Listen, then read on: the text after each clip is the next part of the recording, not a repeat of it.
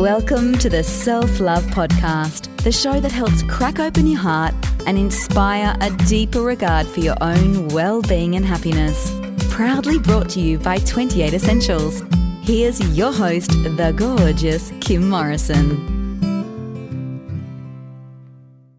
Welcome to the Self Love Podcast. This week's quickie, I wanted to dive deeper a little bit into the concept of living above the line and what it means when we go below the line. Now, the concept is one of the most fundamentals that you will see in conscious leadership. And in my business coaching and all the years that I have been working, this has been a concept that I have really evolved with and alongside of with my teams, my family, and my relationships. Now, it's a beautiful concept, really. And one of the most amazing things about it is that to live above the line means that you are probably more open, curious, and committed to learning. So, what does it mean to exactly live above and below the line? What does it look like? Well, firstly, I want to say to you that we all go below the line at times. We all end up going into what we call blame, denial, and making excuses. But what I really want to focus on is it's easy to go into below the line behavior. We know when we blame the outcomes or circumstances or things that happen or around us, we seem to think it happens to us. It's not our fault.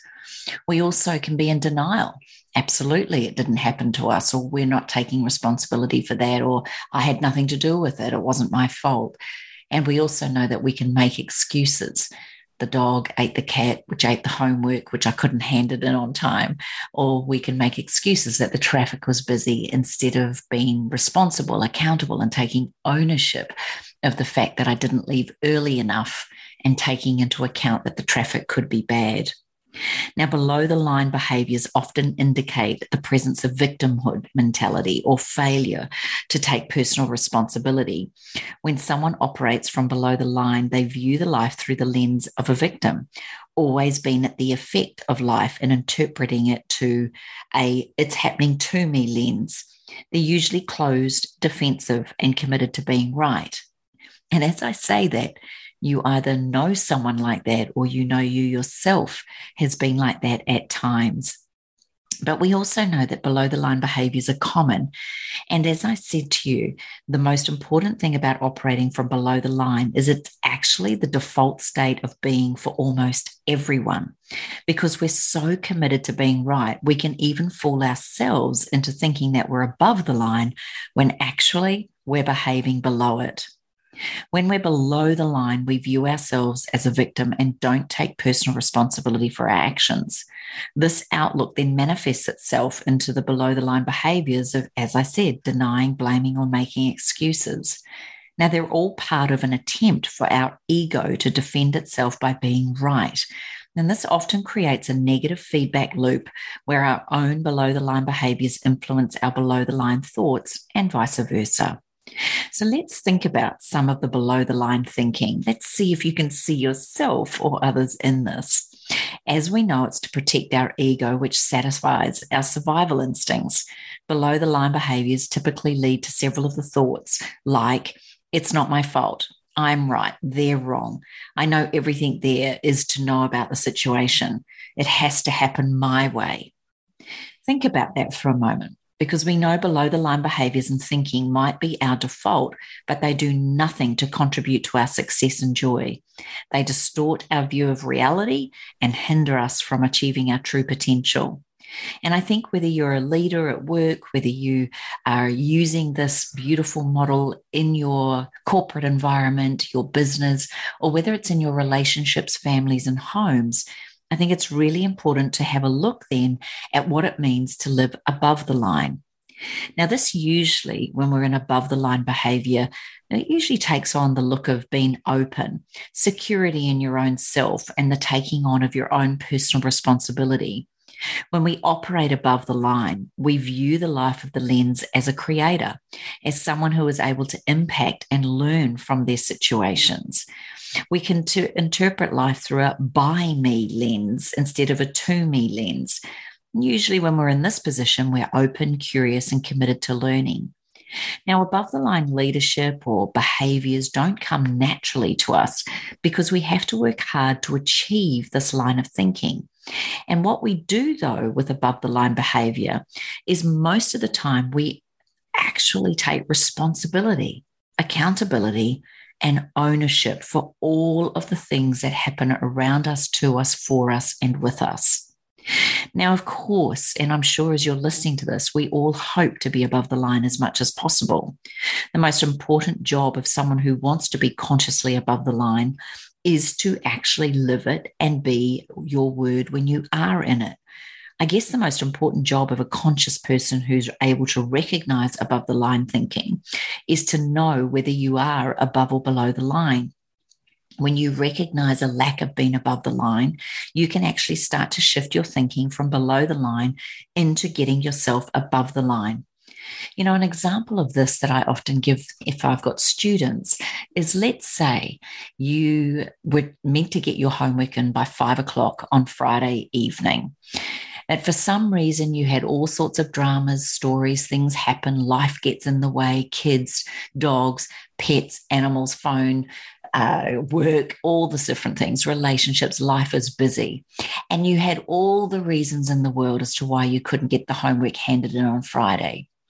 Now, if you really do go below the line, you're going to share with the person that you had to get the homework in with your whole story and you'll tell the drama and all the reasons why. But if you take accountability, ownership, and responsibility, all you will do is send a message to the person you had to give up, give that homework to, and say, "Hi, forgive me. Life has gotten in the way. No excuses. Not trying to persuade you in any other way. I will not get my homework to you by Friday at 5 p.m. However, I will commit to getting it to you by Monday at 3 p.m. Now, you may lose points for that. You may not get the outcome you wanted. But as you can hear, it's a very different slant, a very different approach to actually taking ownership. Because ultimately, and I don't mean to sound awful when I say this, but no one really cares about your story and your drama. You just want to know the outcome. So, above the line thinking is best when we exemplify our openness and eagerness to learn when we're not hindered by the urge to defend our ego and always be right, we are able to investigate the world and our own actions with curiosity and joy. It means we have the freedom to critique and analyze our own words and actions because we aren't threatened by the possibility of being wrong. With this perspective in mind, I want you to imagine that then knowing above the line behaviors will often play out in many different several or different ways, several ways, in things like what did I do to contribute to this? What else might be going on in this situation that I'm not aware of? What could I be doing differently? And how can I take ownership and responsibility for what's happening? It is a very different approach to what happens in the world. And I can honestly say to you the more you practice being above the line and thinking yourself to encourage and empower yourself to ask questions, even though you might not like the answers to, it will ultimately help you. You can do this in the office, where often people will embrace above the line thinking we know that many want to be above the line. And you can create this environment because it takes a conscious person to do so and to embrace it and to lead by example. But I will also say that that is the exact same thing that can happen in the home, in your relationships. As parents, we already know that when we are thoughtful of the process and decide to shift our mental attitude and aptitude and behavior above the line, in doing so, we actually inspire others to adopt above the line behaviors and above the line thinking. I understand for many of us, this isn't always easy, but one of the best things we can do, just a simple thing like saying, okay, can we explore this more so I can understand it better? Opens the door to more honest communication and allows information to be shared with openness and care. So I think what's really amazing and really beautiful about understanding this beautiful model is that asking questions in this kind of way gives us above the line behavior that transforms both personal and uh, personal relationships and large organizational relationships. We know that this results in a more positive feedback loop, feedback loop. And we also know that this kind of behavior also snowballs and grows exponentially with time, which inevitably helps everybody feel good. And even better than that, goes from feeling good to great. So I want you to consider yourself now that how can you embrace an above the line approach or attitude to life? How can you transform the way you perceive and interact with the world? I do believe that many people want to live above the line.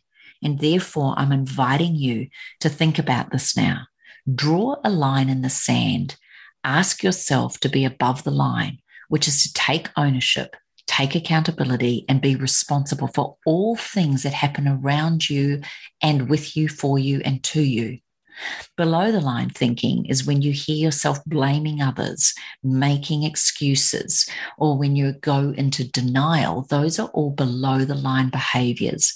And as I said, let's be honest, we all go below the line at times. So I'm inviting you to really think about this, really take it on. A part of self love, a part of honoring who you are, is to really draw that line in the sand and ask yourself, Am I being above the line right now. I hope you've enjoyed this week's Self Love Quickie. Please place your comments and feedback in my Instagram page, Kim Morrison28, or my Facebook page, Kim Morrison Training, or you can go to the wellnesscouch.com forward slash self love podcast. I really hope you're enjoying these beautiful interviews and quickies. And I sincerely hope that they are supporting you to live a better, more beautiful, harmonious life and one where you can take care and be kind.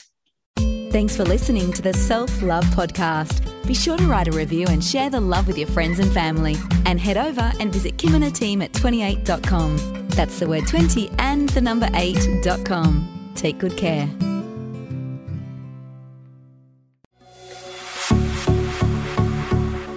This has been a production of TheWellnessCouch.com. Check us out on Facebook and join in the conversation on Facebook.com forward slash The Wellness Couch. Subscribe to each show on iTunes and check us out on Twitter. The Wellness Couch, streaming wellness into your lives.